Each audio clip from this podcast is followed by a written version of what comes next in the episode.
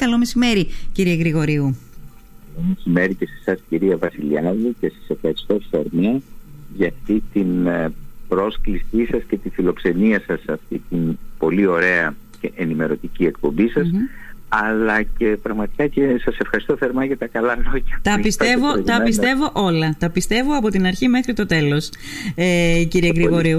Α, ε, πραγματικά το αντικείμενό σας είναι η ευρωπαϊκή ολοκλήρωση. Είναι το επίδικό μας δηλαδή, γιατί ουσιαστικά η Ευρώπη έχει κάνει πολλά βήματα. Δεν ξέρω αν έχει ενηλικιωθεί ακόμα, γιατί διάβαζα και ένα βιβλίο του κύριου Τσούκαλη, το τελευταίο του βιβλίο, για την ενηλικίωση της Ευρώπης. Ε, αλλά η ολοκλήρωσή της είναι το το ζητούμενο. Δεν έχει υπάρξει ακόμα, κύριε Γρηγορίου. Ε, σίγουρα δεν έχει υπάρξει η ολοκλήρωση ακόμα. Τώρα το θέμα για την ενηλικίωση δεν πρέπει να την έτσι να την δούμε, την, να τη βλέπουμε την Ευρωπαϊκή Ένωση, να τη φανταζόμαστε με, με, με ηλικίες ανθρώπου. Εντάξει, ναι. Ο χρόνος είναι λίγο διαφορετικός. Μετράει αλλιώς ο χρόνος. Ναι, ακριβώς, ακριβώς. Ε, νομίζω λοιπόν ότι η Ευρωπαϊκή Ένωση ε, δεν έχει ενηλικιωθεί, ε, παρά τη μεγάλη διαδρομή ε, των περίπου λίγο περισσότερο από 70 χρόνια, από το 50 δηλαδή, από την 9η Μαΐου του 1950 που ο Ρομπέρ Σουμάν παρουσίασε τη γνωστή διακήρυξη για την ίδρυση των Ευρωπαϊκών Κοινοτήτων ε, παρά το γεγονός λοιπόν αυτό, νομίζω ότι η Ευρωπαϊκή Ένωση έχει περάσει τόσες πολλές, αν θέλετε, α, διαδικασίες, διεργασίες, mm-hmm. σταθμούς ιστορικούς κτλ. Έχει προσθέσει εμπειρίες, αλλά νομίζω ότι ακόμα στην ενηλικίωση δεν έχει φτάσει. Ναι. Ακριβώς αυτός είναι και ο λόγος για να έρθω στην ε, αν θέλετε στο, στον πυρήνα, στην καρδιά της ε, ερώτησης που μου κάνατε mm-hmm. ακριβώς για αυτό το λόγο δεν έχουμε φτάσει ακόμα και στην ολοκλήρωση. Ναι. δηλαδή η ολοκλήρωση τι σημαίνει; Ολοκλήρωση σημαίνει ότι θα έχουμε δηλαδή ολοκλήρωση όταν οι διαδικασίες οι οποίες ε, έτρεξαν και τρέχουν μας παίρνουν πια στην πολυπόθητη συνοχή ε, δηλαδή να μην υπάρχουν διαφορές από την ε, κοινωνικές, οικονομικές διαφορές από τη μία περιφέρεια στην, άλλη ναι. περιφέρεια, ακόμα και μέσα στο ίδιο το κράτος, στο, στο ίδιο κράτος, τότε λοιπόν ε, θα φτάσει, θα έρθει η στιγμή της ε, ολοκλήρωσης. Επομένως δεν, δυστυχώς δεν έχουμε φτάσει σε ένα τέτοιο σημείο κατά συνέπεια ολοκλήρωση δεν έχουμε. Ναι. Άρα δεν την οριοθετούμε λοιπόν χρονικά την ολοκλήρωση της Ευρωπαϊκής Ένωσης γιατί ε, θα ήταν μια, ε, μια έφηβη γυραιά η Ευρωπαϊκή Ένωση αν ήταν ναι. ε, άνθρωπος, ναι. αν ήταν κυρία ε, αλλά θα την οριοθετήσουμε με βάση του πότε θα συμβεί αυτό, του πότε θα συμβεί η, η, η, ε, η, η, η απουσία, πότε θα καταγραφεί η απουσία ανισοτήτων. Διάβαζα ένα άρθρο, ε, διάβαζα ένα άρθρο, ποιο ήταν τώρα, Α, του, του Νίκου Κωνσταντάρα νομίζω. Ήταν του Νίκου Κωνσταντάρα χτες για την ημέρα της Ευρώπης ε, και κατέληγε σε ένα σημείο που είναι κομβικό. Δηλαδή έλεγε ευτυχώς στην Ευρώπη η ανισότητα δεν είναι τόσο προχωρημένη. Εδώ δεν διχάζει η φορολόγηση των πλουσιότερων για την ευημερία του συνόλου όπως της είπα. Ούτε αποφασίζει η κεντρική διοίκηση χωρίς να λογαριάζει τους πολίτες όπως έχουμε δει στην Κίνα. Οι Ευρωπαίοι πολίτες παραμένουν στο επίκεντρο της προσοχής των κυβερνήσεών τους και των ευρωπαϊκών θεσμών. Γι' αυτό όσο νωρίτερα συνειδητοποιήσουν οι Ευρωπαίοι ηγέτες ότι είναι κρίσιμο τα εισοδήματα των πολιτών να είναι ικανοποιητικά και οι κοινωνικές παροχές εξασφαλισμένες, τόσο πιο ισχυρή θα βγει η Ευρώπη από τη διεθνή ταραχή. Τότε μάλλον θα ενηλικιωθεί, κύριε... Ακριβώς, ακριβώς. Επίσης, ε, ε, στο πολύ ωραίο αυτό απόσπασμα που μας διαβάσατε, ε, νομίζω πρέπει να προσθέσουμε και κάτι Ότι όταν μιλάμε για συνοχή, για ολοκλήρωση, mm. φανταστείτε πότε ξεκίνησε. στην ουσία αυτή η πορεία, αυτή η σειρά των διεργασιων δεν ξεκινάει το 1950. Δεν ξεκινάει με την ΕΚΑΧ, δηλαδη την Ευρωπαϊκή Κοινότητα Άνθρακα και Χάλιβα, ε, το 1952. Ε, το ξεκινάει, ε, ξεκινάει, ε, αν θέλετε την ταπεινή μου άποψη με τον Ζακ Δελόρ, δηλαδή ξεκινάει στη δεκαετία 85-95 που ξεκινάνε οι διαρθρωτικές πολιτικές ναι. ε, της ευρωπαϊκής, των ευρωπαϊκών κοινοτήτων Ε, άρα λοιπόν αν θέλουμε να, να αρχίσουμε να μετράμε το χρόνο της, που τρέχει για την ολοκλήρωση, την ευρωπαϊκή ολοκλήρωση, αυτό, αυτή, αυτό το μέτρημα του χρόνου πρέπει να ξεκινήσει σε αυτή την περίοδο. Πιο αργά. Αλλά ναι. ωστόσο είναι δικαιολογημένο ότι ακόμη, όποτε και αν αρχίσουμε τέλος πάντων, όποτε και αν θεωρήσουμε ότι ήταν η ημερομηνία γέννησης, είναι δικαιολογημένο. Είναι τόσο, ήταν τόσο, τόσο δύσκολο το εγχείρημα ώστε δεν έχει υπάρξει οικονομική ένωση, βεβαίως, ίσως γιατί σε αυτή δόθηκε προτεραιότητα, αλλά όντως νιώθουμε να απέχουμε ο ένας από τον άλλον. Και απέχουμε και οικονομικά και κοινωνικά όχι μόνο από τη μία περιφέρεια της, ε, ε, όχι, μία, όχι μόνο από τη μία χώρα στην άλλη που δεν το συζητώ όχι μόνο από το βορρά στο νότο που δεν το συζητώ αλλά ακόμη και από την ίδια χώρα όπως πολύ σωστά είπατε από τη μία περιφέρεια της χώρας στην άλλη. Σωστό, σωστό. Κοιτάξτε, δεν, δεν, δεν δικαιολογείται αλλά φανταστείτε ε, Κυρία Βασιλιάδου, τι συγκρούσεις έχουμε μέσα σε αυτή την ε, συγκρούσεις εννοώ συμφερόντων, ναι. συγκρούσεις στρατηγικής, ε, ναι. στρατηγικού σχεδιασμού κτλ. Ε, μέσα στην Ευρωπαϊκή Ένωση. Πρώτα απ' όλα συγκρούεται το σύστημα το, ε, έτσι να το πω, το, το, το θεσμικό, ε, το σύστημα της Ένωσης, το ίδιο, το ιδιαίτερο σύστημα της Ένωσης, με, την, ε, με τα συστήματα των κρατών. Ε. Ναι. Δηλαδή το σύστημα, το ενωσιακό σύστημα δεν έχει πάντα τα ίδια με, τα, με τα κράτη. Άρα λοιπόν εκεί έχουμε ε, σύγκρουση συμφερόντων. Ναι. Επίσης αυτό που είναι σημαντικό να ξέρουμε δεν σημαίνει ότι κάθε πολιτική που ακούμε ότι η πολιτική αυτή ε, αν θέλετε σχεδιάζεται και ασκείται από την Ένωση. Ε, υπάρχουν πολιτικές οι, οποίες ε, σχεδιάζονται και ασκούνται κυρίως με την ευθύνη των κρατων ή αν θέλετε σε, σε μια μοιρασιά μεταξύ Ένωσης και κρατων Υπάρχουν και άλλες πολιτικές οι οποίες ε, αν θέλετε ασκούνται αποκλειστικά από την, από την Ένωση. Αλλά το σημαντικό ποιο είναι πάντα έτσι, σε, σε, σε συνάρτηση με το ερώτημα που κάνατε ε, σχετικά με την ευρωπαϊκή ολοκλήρωση. Εδώ λοιπόν πρέπει να λάβουμε υπόψη μας ότι η ολοκλήρωση, η ευρωπαϊκή ολοκλήρωση έχει, το είπαμε και από την αρχή, δύο διαστάσεις, ε, την κοινωνική και την οικονομική. Ναι. Άρα λοιπόν εδώ πρέπει να πούμε ότι ε, και αυτό που είπατε και εσείς για την οικονομική ολοκλήρωση ε, έχουμε φτάσει και εκεί μερικά. Δηλαδή δεν έχουμε μια πλήρη οικονομική ε, έτσι, Έχουμε φτάσει φυσικά, αυτό που πετύχαμε είναι το νομισματικό δηλαδή νομισματική ένωση έχουμε, αλλά κοινή οικονομία Σωστά. δεν έχουμε. Σωστά. Και φυσικά δεν έχουμε πολιτική ένωση. Τώρα, ναι. το άλλο κομμάτι, η άλλη διάσταση της ολοκλήρωσης, η κοινωνική, η κοινωνικής, με συγχωρείτε, η κοινωνική, σημαίνει το εξής. Κοινωνική Ευρώπη δεν έχουμε. Δηλαδή η, το, η κοινωνική πολιτική εξαρτάται, κάθε κοινωνική πολιτική είναι εθνική πολιτική. Δηλαδή δεν έχουμε εκπαίδευση, για παράδειγμα, ευρωπαϊκή εκπαίδευση. Δεν έχουμε εκπαιδευτική πολιτική στην Ένωση. Δεν έχουμε πολιτική, αν θέλετε, για την απασχόληση, κοινή Το κάθε κράτος κάνει τα δικά του, αποφασίζει τα δικά του. Η Ευρωπαϊκή Ένωση είναι, αν θέλετε, Δίνει χρήματα, προσπαθεί να δώσει εργαλεία τα οποία θα συνθέσουν ή θα συνδέσουν το, το ένα κράτος με το άλλο. Αλλά δεν είναι θέμα της Ένωσης. Δηλαδή όσο και να ήθελε η Ευρωπαϊκή Επιτροπή να προχωρήσει πολιτικές σε αυτό το σημείο, τα κράτη δεν θα την αφήσουν. Ναι.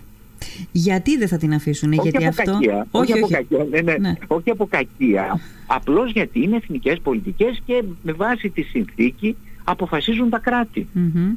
Άρα πρέπει να αλλάξει, να αλλάξει η συνθήκη πάνω στην οποία πατάει. Πρέπει να αλλάξει η συνθήκη. Πρέπει να αλλάξει η συνθήκη. Εδώ, ε, κυρία Βασιλιάδου, εμείς το λέμε και το είπαμε και το τονίσαμε και προχθές έτσι, σε μια μεγάλη και πολύ ωραία εκδήλωση που κάναμε εδώ στη Μυτιλίνη για, τη, ε, για την 9η Μαΐου ο, ο, ο, βασικός στόχος είναι, άμεσος στόχος είναι αναθεώρηση της συνθήκης της Λισαβόνας. Ναι.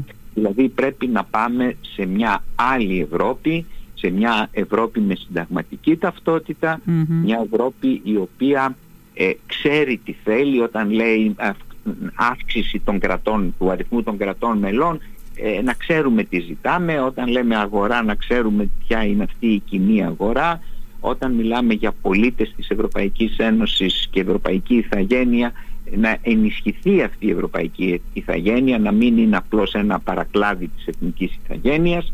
Ε, επίσης να ενισχυθούν οι θεσμοί, τα θεσμικά όργανα, η Ευρωπαϊκή Επιτροπή, ε, να είναι μια πραγματική κυβέρνηση της Ευρώπης. Ε, ο πρόεδρος ή η πρόεδρος της Ευρωπαϊκής Επιτροπής να, να είναι πραγματικά ένας πρωθυπουργός, να, μια πρωθυπουργός. Να ψηφίζεται δηλαδή από, τα, από, τα, από τους πολίτες. Ακριβώς, ακριβώς, ακριβώς. Ή ο πρόεδρος του, του Ευρωπαϊκού να ψηφίζεται. Δηλαδή ε, και να γίνει πραγματικά μια μορφή, ε, θεσμική μορφή εννοώ, που θα αντιστοιχεί ναι, ναι. Στην ε, σε, σε ένα είδος προέδρου της δημοκρατίας, mm-hmm. της ευρωπαϊκής δημοκρατίας. Mm-hmm. Ακριβώς. Ναι.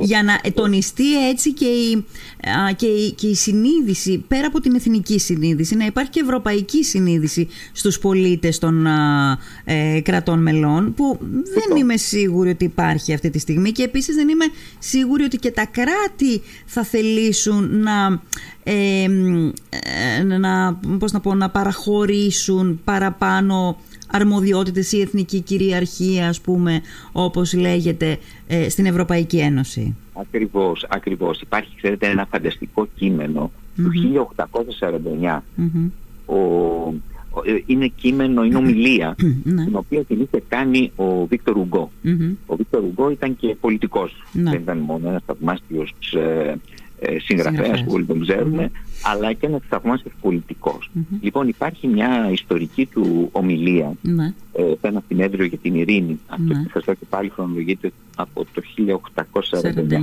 Λοιπόν, όπου ακριβώς δίνει αυτόν τον χαρακτήρα της μελλοντικής Ευρώπης. Δηλαδή ότι αυτό που είπατε κι εσείς είναι η συνείδηση, να αλλάξει η συνείδηση. Δηλαδή ο Γάλλος να φανταστεί ότι ο Έλληνας, εντάξει εκείνη την εποχή φυσικά η Ελλάδα δεν συμμετείχε σε αυτή την ε, προσπάθεια, την ενωπητική προσπάθεια ακόμη, αλλά ε, να φανταζόμαστε όλοι οι Ευρωπαίοι, ο καθένας από την πλευρά ότι είμαστε μια επαρχία της Ευρώπης, ναι. όχι κράτη διαφορετικά ναι. μεταξύ μας, ναι. με, με, με εθνικιστικές ε, εντάσεις, επιλογές διαφορετικές mm-hmm. κτλ. Αλλά να είμαστε μία ε, να εκπροσωπούμε, να φανταστούμε ότι εκφράζουμε και εκπροσωπούμε περιφέρειες Όπως συμβαίνει στην Αμερική ας πούμε. Όπως ακριβώς, mm. πολιτείες, πολύ σωστά, πολύ σωστά το λέτε. Το, το κράτος να είναι μια πολιτεία. Ναι, να νιώθουμε Ευρωπαίοι πρώτα ναι, ναι. ίσως. Ε, δηλαδή η χώρα μας να είναι η Ευρώπη. Ακριβώς, ακριβώς. Και αυτά ξέρετε τώρα μου φαίνεται στο μυαλό το εξής ότι αν φανταστούμε τις ε, ε, ευρωπαϊκές πολιτείες ακριβώς ο Ούγκο ήταν εκείνος ο οποίος είχε μιλήσει πρώτος για Ηνωμένες Πολιτείες της Ευρώπης. Της Ευρώπης, ναι. Και φυσικά μετά αυτό το είχε επαναλάβει περίπου έναν αιώνα μετά ο, ο τσορτσιλ Αλλά πραγματικά ε, αν δούμε και την ε, έτσι, το, το, το, σχέδιο το οποίο είχε ξεκινήσει επί Ζακ Ντελόρ για, την, ε, για, για μία περίπτωση μιας Ευρώπης η οποία πραγματικά θα χτιστεί πάνω σε αυτή την βάση των ε, Ηνωμένων ε, φέρνει πάλι στην, ή και φέρει μάλλον στην επιφάνεια την, την, την αρχαία Ελλάδα ναι. όπου υπήρχαν οι κράτης, τα κράτη Ε, εκεί λοιπόν α, ακριβώς ε, φανταζόμαστε ή φαντάστηκε η ομάδα του υπό τον Τελόρ ότι ακριβώς αυτή η, η Ευρώπη του μέλλοντος, οι πολιτείες θα μπορούσαν να, να αντιστοιχηθούν στις, ε, στα κράτη πόλης της ε, αρχαιότητας. Ναι. Της Ελλάδας. Ναι ναι, ναι, ναι, ναι, ναι, Μάλιστα, πολύ ενδιαφέρον. Πάντως το θέμα είναι τι φταίει και δεν έχουμε προχωρήσει ακόμα; Και ξέρετε όσο ένας στόχος απομακρύνεται τόσο βυθίζεσαι σε άλλες καταστάσεις και ίσως το γεγονός ότι η Ευρωπαϊκή Ένωση έχει δώσει μια εικόνα, είχε δώσει μια εικόνα την προηγούμενη δεκαετία ότι ενδιαφέρεται περισσότερο για τη διαιώνιση ας πούμε της γραφειοκρατικής, της νομενκλατούρας για την οποία είχε κατηγορηθεί πολύ, για αυτή τη διαδικασία είχε κατηγορηθεί πολύ έντονα από τους, από τους πολίτες και από τους Έλληνες πολίτες. Δεν περνουσαν τα μηνύματα της Ευρωπαϊκής Ένωσης. Ήταν ε, διστακτικός ο κόσμος, επιφυλακτικός. Μήπως οφείλεται στο γεγονός ότι και από την ίδια την Ευρώπη δεν προωθείται η πολιτική ένωση; Και δεν ξέρω τι μπορεί να φταίει γι' αυτό αν η απάντησή σας είναι ναι. Κοιτάξτε, ε, πολλά φταίνε. Εντάξει πολλά φταίνε και πολλοί παράγοντες ε, φταίνε. Ε, τώρα, ε, όσον αφορά το, την πολιτική αν θέλετε, ε, το πολιτικό μέλλον της ε, ευρωπης εδώ θα έλεγα ότι ο βασικός υπέτειος είναι τα κράτη.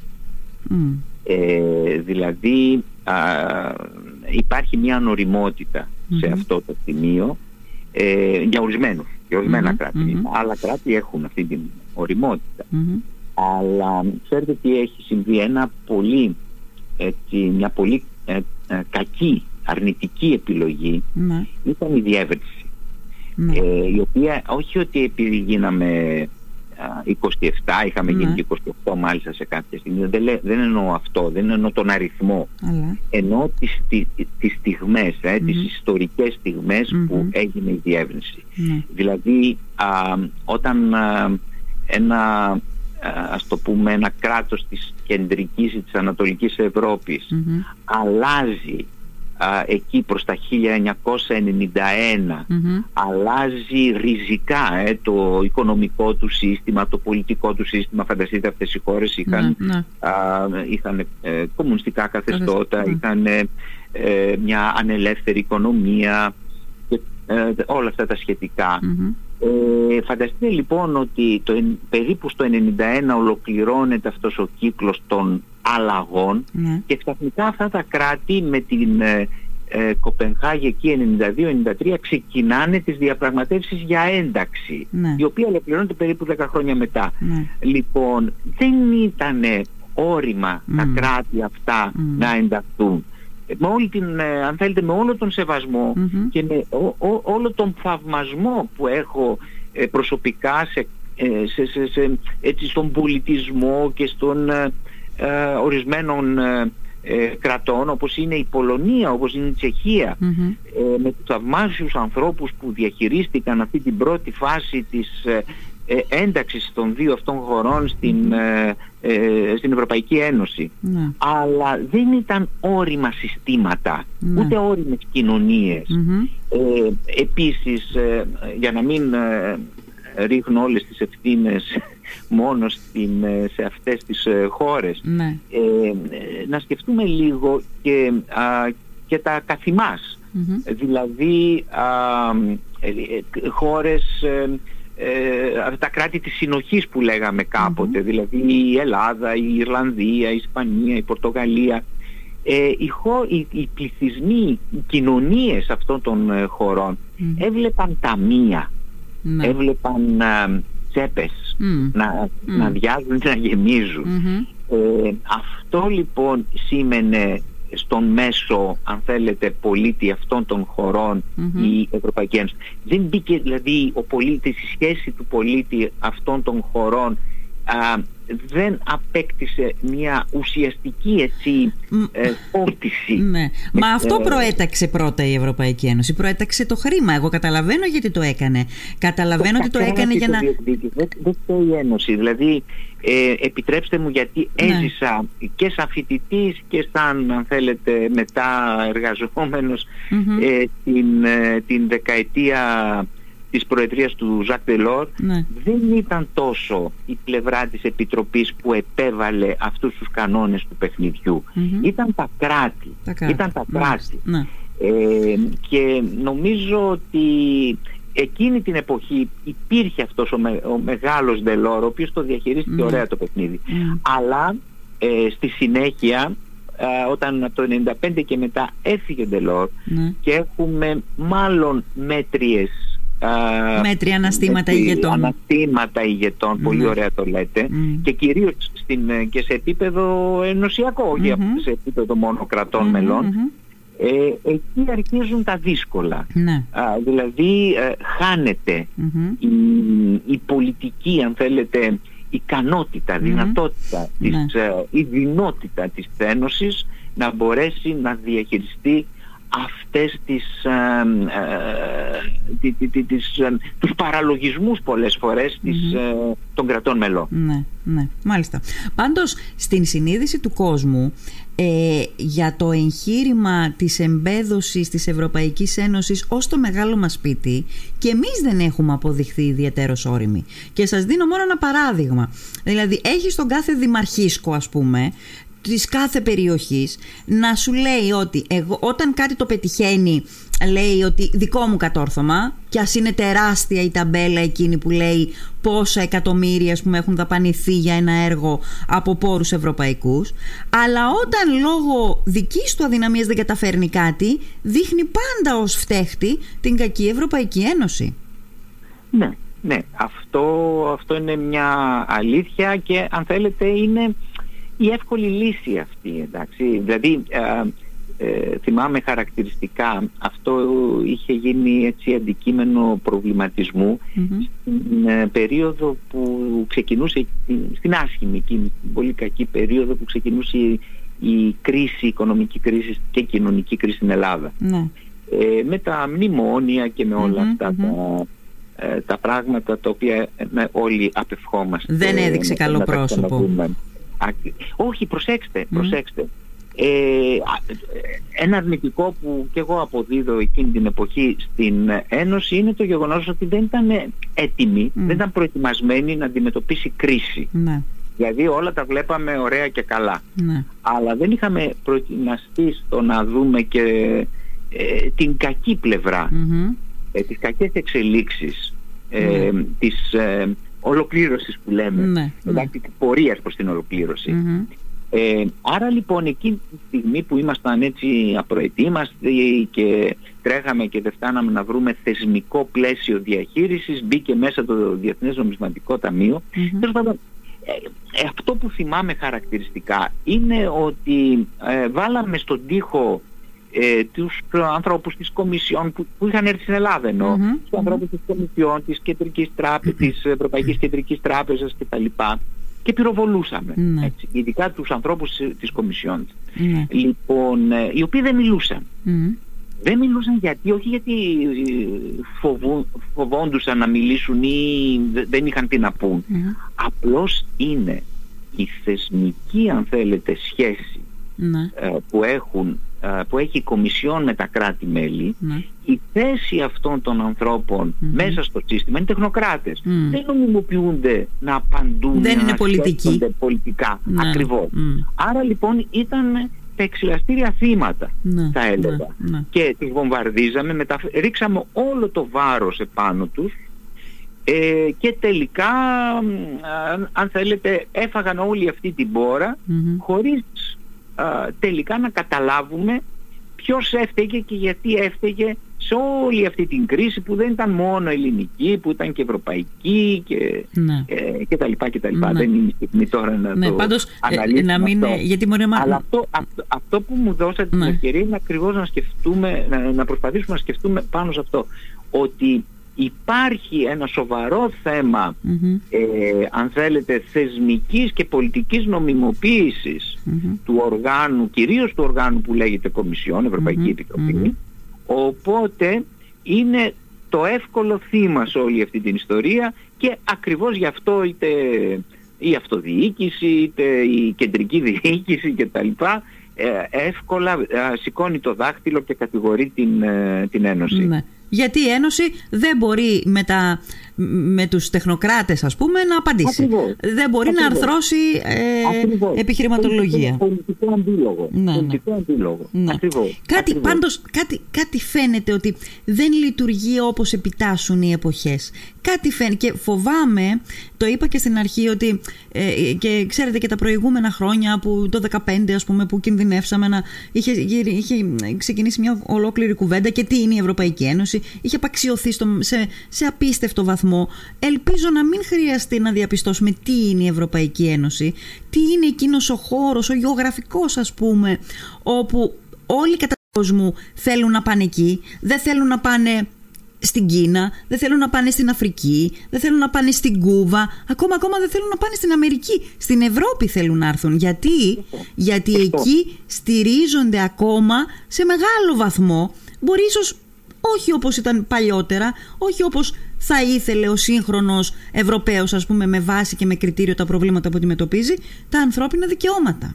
Ακριβώς. Είμαστε ακριβώς οι η Ευρώπη και δεν εννοώ μόνο η Ευρωπαϊκή Ένωση αλλά η Ευρώπη, η Ευρώπη των 46 ε, ή αν θέλετε των περισσότερων από, από τα 46 κράτη που συνθέτουν αυτή τη στιγμή το Συμβούλιο της Ευρώπης ε, νομίζω ότι ακριβώς είναι ο, ο γεωπολιτικός χώρος όπου εκφράζεται η, η ελευθερία, η δημοκρατία, τα δικαιώματα του ανθρώπου ε, δεν υπάρχει άλλος ε, αντίστοιχος μέσα στο, ε, στην Ιφίλιο που να γνωρίζει ε, αυτές τις αξίες, αυτές τις αρχές κατά τον ίδιο τρόπο. Ναι. Είναι πολύ σημαντικό, είναι πάρα πολύ σημαντικό ναι. αυτό, δηλαδή ότι πρέπει να είμαστε πραγματικά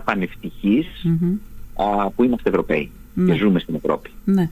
Νομίζω πολλοί είμαστε ευτυχείς, ίσως όχι όλοι, γιατί ξέρετε περνάμε κάποια χρόνια που ε, είναι μόδα να αμφισβητούμε τα πάντα και δεν είναι κακό να αμφισβητείς ε, κάτι όταν είσαι νεολαίος ας πούμε, όταν είσαι σε μια ηλικία... Ε, όπου εκρήγνυνται τα πάντα μέσα σου, αλλά να ξέρουμε τι αμφισβητούμε, γιατί καμιά φορά αυτό που αμφισβητούμε μπορεί όντως να το χάσουμε στο τέλος και μετά δεν ξέρω πόσο εύκολα επανέρχεται. Θέλω να σας ρωτήσω το εξής, κύριε Γρηγορίου.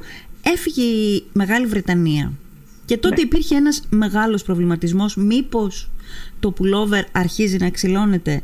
Ε, έχουν περάσει πόσα, έξι χρόνια νομίζω από, τότε, το, από το δημοψήφισμα; Ε, περίπου 7 χρόνια. περίπου 7 ναι. χρόνια, στη Μεγάλη Βρετανία. Πείτε μου λίγο οι επιπτώσεις του Brexit στην Μεγάλη Βρετανία. Ε, ποιες είναι, βγήκε ωφελούμενη ή όχι από την έξοδό της. Ο μέσος Βρετανός όχι δεν βγήκε ωφελημένος από αυτή την αποχώρηση, ε, από αυτή την έξοδο των, της Βρετανίας. Υπάρχει μεγάλο πρόβλημα, μεγάλο κόστος κοινωνικό από αυτή την έξοδο για τον μέσο Βρετανό επαναλαμβάνω. Ποιος βγήκε ε, κερδισμένος, βγήκε κάποιος κερδισμένος από όλο αυτό; Ε, όχι, όχι, δεν νομίζω. Δεν νομιζω ούτε καν ας πούμε, και η Βρετανία σαν κράτος. Δηλαδή, αν φανταστούμε ότι ε, ένα από τα μεγάλα έτσι, όπλα α, της ε, βρετανικής οικονομίας, της βρετανικής κοινωνίας ήταν η εκπαίδευση. Ναι. Αυτή τη στιγμή έτσι, και με συναδέλφους ε, που συζητώ Βρετανούς ή Έλληνες που ζουν και εργάζονται στη βρετανια ε, αρχίζει και φιλορροεί αυτό το σύστημα το εκπαιδευτικό. Δηλαδή δεν έχουν πια τα πανεπιστήμια τα βρετανικά τους τους αριθμούς εισακτέων ε, που ήσαν από τα, ε, τα παλιότερα χρόνια ναι.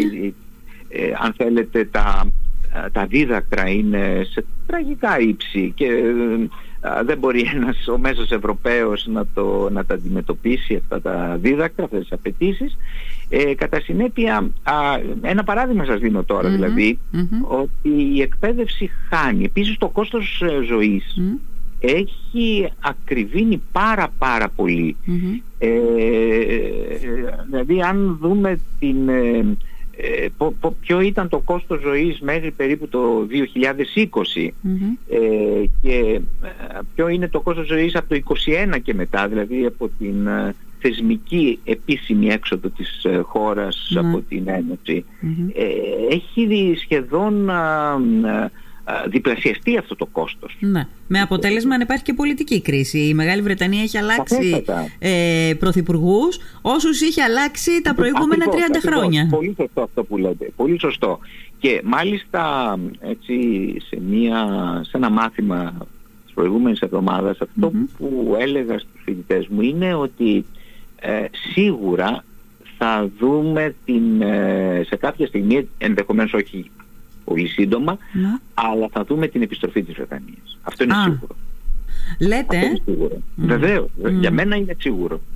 Για μένα είναι σίγουρο. Μπορεί να γίνει τώρα από την άποψη ότι θα είναι σαν το πολιτικό σύστημα της Βρετανίας να αποδέχεται ένα εγκληματικό λάθος που έκανε κατά της ίδιας της χώρας. Ε, κοιτάξτε, ε, δεν πρέπει να ξεχνάμε το, το εξής, ότι το, ε, το, το Brexit, η απόφαση για το Brexit ε, παίχτηκε σε οριακά, σε οριακές αν θέλετε διαφορές ναι. μεταξύ του μένουμε, φεύγουμε. Άρα λοιπόν η κοινωνία, η πολίτες της Βρετανίας είναι διχασμένοι σε αυτό. Ναι. Άρα λοιπόν αν φανταστούμε ότι ένα 2% έκανε τη διαφορα ε, τώρα η αντιστροφή και έτσι δείχνουν οι δημοσκοπήσεις ναι. ότι η αντιστροφή έχει γίνει και μάλιστα το το μένουμε, ναι. μπαίνουμε μάλλον τώρα, δεν ναι, μπαίνουμε, ναι, μπαίνουμε. Ξαναμπαίνουμε, ναι. Ε, έχει αυξηθεί κατά πολύ ε, έναντι ναι. του είμαστε παραμένουμε έξω. Ναι. Μα είχε αυξηθεί νομίζω από τον πρώτο καιρό. Ναι, ναι, ναι, πολύ σωστά, πολύ σωστά το λέτε, έτσι είναι, έτσι είναι. Άρα λοιπόν θα είναι πλέον, δεν είναι πολιτική ήττα, αλλά είναι πολιτική ανάγκη, αν θέλετε, ναι. η, η, επιστροφή. Πολιτική αναδίπλωση ενδεχομένως. Μάλιστα. μάλιστα. Ε, Απλώς περιμένουμε να δούμε την, την, ε, πολιτική εκείνη προσωπικότητα. Που θα πάρει το, την ευθύνη, που θα, πάρει ακριβώς, που θα έχει το θάρρος να το κάνει. Ναι, ναι. Γενικώς ναι, ναι. νομίζω ότι οι χώρες μας πάσχουν από, από, από ηγέτες. Λίγοι είναι αυτοί οι ηγέτες που μπορούν να θεωρηθούν leaders αυτή τη στιγμή. Αυτή τη στιγμή ναι, είναι ελάχιστη. Ναι. Ε, νομίζω ότι είναι αυτό που λέμε την κλασική, χρησιμοποιούμε την κλασική έκφραση περιορίζονται στα δάχτυλα του ενός χεριού. Ναι, ναι, ναι. ναι. Και, ναι, έχετε δίκιο. Ε, ναι. θε, θέλω να κλείσουμε την κουβέντα μας κυρία Γρηγορίου με την εξής ερώτηση για να πάρουμε μια απάντηση γιατί πολλά λέγονται και κυρίως σε προεκλογικές περιόδους λέγονται και θα τα ακούσουμε και τον επόμενο Μάιο είμαι σίγουρη ε, ότι η Ευρωπαϊκή Ένωση Ένωση, αρθρώνουν επιχειρηματολογία κάποιες πολιτικές πλευρές, δημιουργήθηκε ουσιαστικά γιατί είναι ένας συμπεριελιστικός μηχανισμός ε, και αυτός ήταν ο λόγος ουσιαστικά ύπαρξής του.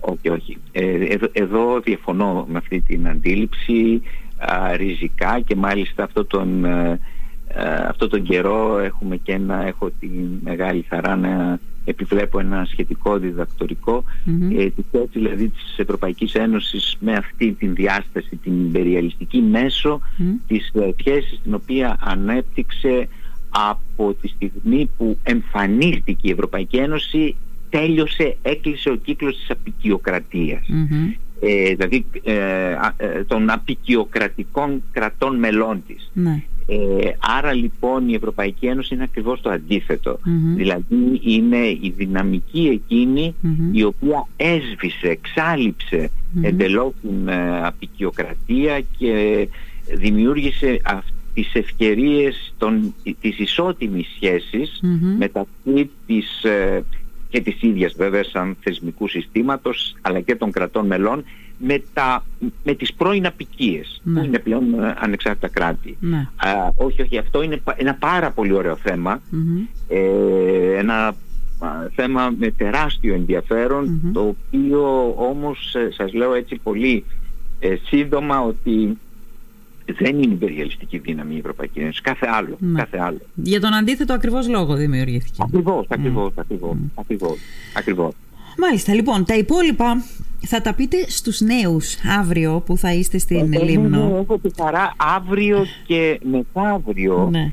να κουβεντιάσω με νέους εκεί της περιοχης δηλαδή αύριο θα είμαι από το πρωί μέχρι το μεσημέρι στη, στο Μούδρο, ναι. στο γυμνάσιο και στο Λύκειο του Μούδρου και στη συνέχεια στο, στη Μύρινα, στο ΕΠΑΛ της ναι. Ε, μυρινας και την, ε, την, ε, ναι, την Παρασκευή θα είμαι στην, στον Άγιο Στράτιο. Στον, τέλεια. με, με τους μαθητές mm. και είναι μεγάλη μου χαρά ναι. που πάω στον Άγιο Στράτιο. Ναι, ναι. Θέλω, να, θέλω να, να, πω το εξής κύριε Γρηγορίου. Το, έχετε ξανάρθει εδώ, ξέρετε, έχετε κάνει... Έχετε, έχετε τιμήσει πάρα πολλές φορές με προσκλήσεις και πραγματικά είναι ε, είμαι πολύ χαρούμενος που έρχομαι στη... Ναι. Είναι, πολύ, είναι πολύ νομίζω ωραίο να μιλάς για την Ευρώπη στους νέους γιατί οι νέοι είναι το, ναι. το μέλλον της Ευρώπης. Αλλά θέλω να πω το εξής ότι ε, υπάρχουν σχολεία εδώ στη Λήμνο που κάνουν εξαιρετική δουλειά με τα ευρωπαϊκά προγράμματα. Και δεν είναι μόνο λέμε κάνω ευρωπαϊκά προγράμματα και εντάξει κάνω ευρωπαϊκά προγράμματα OK okay, αναβαθμίζω με το σχολείο μου το ουσιαστικό είναι η επαφή των παιδιών, των νέων ανθρώπων με, το κομμά... με αυτό το τεράστιο κομμάτι της ζωής μας που λέγεται Ευρωπαϊκή Ένωση. Κατ' ουσίαν όμως, όχι κατ' επίφαση. Και δυστυχώς υπάρχουν και άλλα σχολεία εδώ στη Λίμνο, σε σχέση με αυτό το κομμάτι, σε σχέση με το θέμα της Ευρωπαϊκής Ένωσης και της γνώσης των παιδιών επί των θεμάτων της Ευρωπαϊκής Ένωσης, έχουμε δύο ταχύτητες. Έχουμε παιδιά που έχετε πάει, έχετε ξαναπάει, έχουν γίνει ευρωπαϊκά προγράμματα, έχουν ξαναγίνει ευρωπαϊκά προγράμματα και άρα τα παιδιά Έχουν είναι. Που... του Ευρωπαϊκού Κοινοβουλίου. Ακριβώς, το, το Λύκειο, αυτό το, το Γενικό Λύκειο του Μούδρου, ξέρω ότι είναι, ναι. Και το Γυμνάσιο και, και το γυμνάσιο του και... Μούδρου και το ΕΤΑΛ, αν δεν κάνω λάθος, της Μύρινας. Ναι, αυτό δεν το ξέρω, ομολογώ. Ναι. Για τα δύο, ναι. για το γυμνάσιο και για το μούδρο του, του, του μούδρου το ξέρω πολύ καλά. Λοιπόν, ε, και υπάρχουν άλλα παιδιά τα οποία δεν έχουν κάτσει να ακούσουν στη Λίμνο, δεν έχουν συναισθανθεί ουσιαστικά την έννοια, δεν ξέρουν τι είναι η Ευρωπαϊκή Ένωση. Είναι κρίμα αυτό και θα προέτρεπε πραγματικά και τους διευθυντές και τους ε, καθηγητές να ξεφύγουν λιγάκι από τα τετριμένα μιας κλειστής αίθουσας, να δούμε λίγο έξω από αυτήν υπάρχουν σπουδαία πράγματα και τα οποία αγγίζουν την καθημερινότητά μας. Γιατί η Ευρωπαϊκή Ένωση τι είναι; Είναι οι δρόμοι που πατάμε είναι τα αεροδρόμια είναι τα πάντα είναι τα πάντα είναι, όπως το λέτε κι εσείς. Παντού θα δούμε αυτή την περίφημη έτσι, πινακίδα, πινακίδα. που λέει συγχρηματοδότηση. Αν όχι αποκλειστική χρηματοδότηση, αλλά συγχρηματοδότηση από τα διάφορα ευρωπαϊκά διαφορετικά ταμεία και κυρίως το Ευρωπαϊκό Ταμείο Περιφερειακής Ανάπτυξης. Ναι. Άρα λοιπόν είναι η καθημερινότητά μας είναι η Ένωση. Είναι ε, δεν είναι η δεύτερη πατρίδα μας, είναι η πατρίδα μας, mm. όπως και να το κάνουμε. Ναι.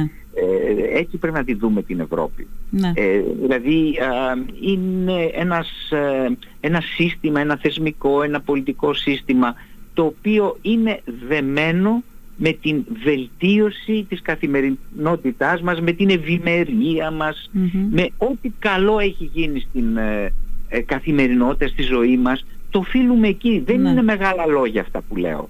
Ούτε, ξέρετε, προσπαθώ να εκφράσω κάτι το οποίο δεν είναι αληθινό. Ναι. Οι άνθρωποι, για παράδειγμα και οι άνθρωποι της δικής μου ηλικιας που θυμόμαστε σαν παιδιά την ε, Ελλάδα εκτός ευρωπαϊκής, ευρωπαϊκών κοινοτήτων, ευρωπαϊκή, εκτός Ευρωπαϊκής Ήταν μια άλλη Ελλάδα. Και το ίδιο ισχύει για όλες τις χώρες όσο καιρό ήταν εκτός, αν ναι. θέλετε, αυτού ναι. του συστήματος. Ε, ε, αυτή η ηλικία, αυτοί οι άνθρωποι, οι άνθρωποι αυτής της ηλικίας μπορούν να κάνουν τη σύγκριση γιατί θυμούνται, έχουν μνήμες και άρα η σύγκριση είναι καταλητική.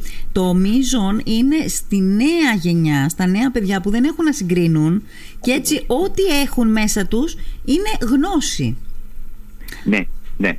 Ναι, έχετε απόλυτο δίκιο σε αυτό. Απλώς τα νέα παιδιά, ε, αυτό τους το λέω, το λέω στους φοιτητές μου δηλαδή, είναι, ε, πρέπει να, να αισθάνονται αν θέλετε mm. ευτυχείς ε, που ζουν μέσα σε αυτή, που έχουν την ευκαιρία να ζουν όλες αυτές τις ε, δυνατότητες που προσφέρει η ναι. Ευρωπαϊκή Ένωση. Ε, δηλαδή μικρά πράγματα που μας φαίνονται μικρά πράγματα, μας φαίνονται έτσι στοιχειώδη αλλά είναι τόσο ουσιαστικά. Δηλαδή το γεγονός να έχεις το διαβατήριο το ευρωπαϊκό, ε, το διαβατήριο της Ένωσης, γιατί είσαι πολίτης της Ένωσης, ναι. να έχεις ένα το ευρώ. Ναι. Ε, ναι.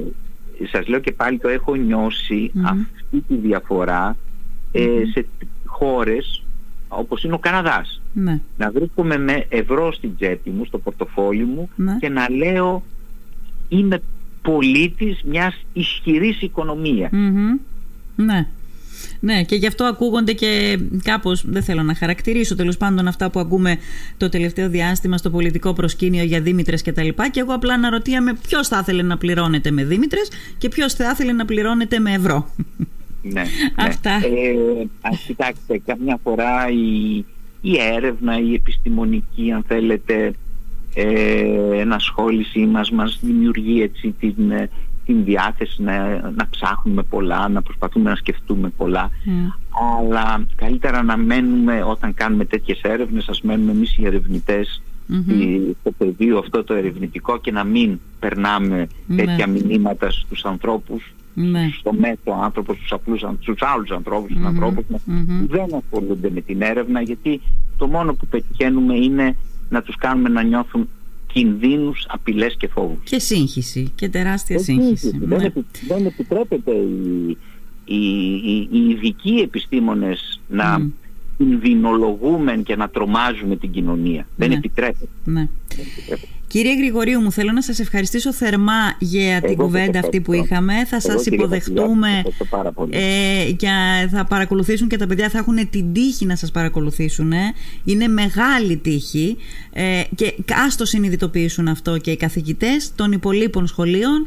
Ε, Εγώ με χαρά είμαι στη διάθεση όλων. Ναι, το όλων των σχολείων, όλων των καθηγητών, όλων ναι. των μαθητών στην ναι. Λίμνο.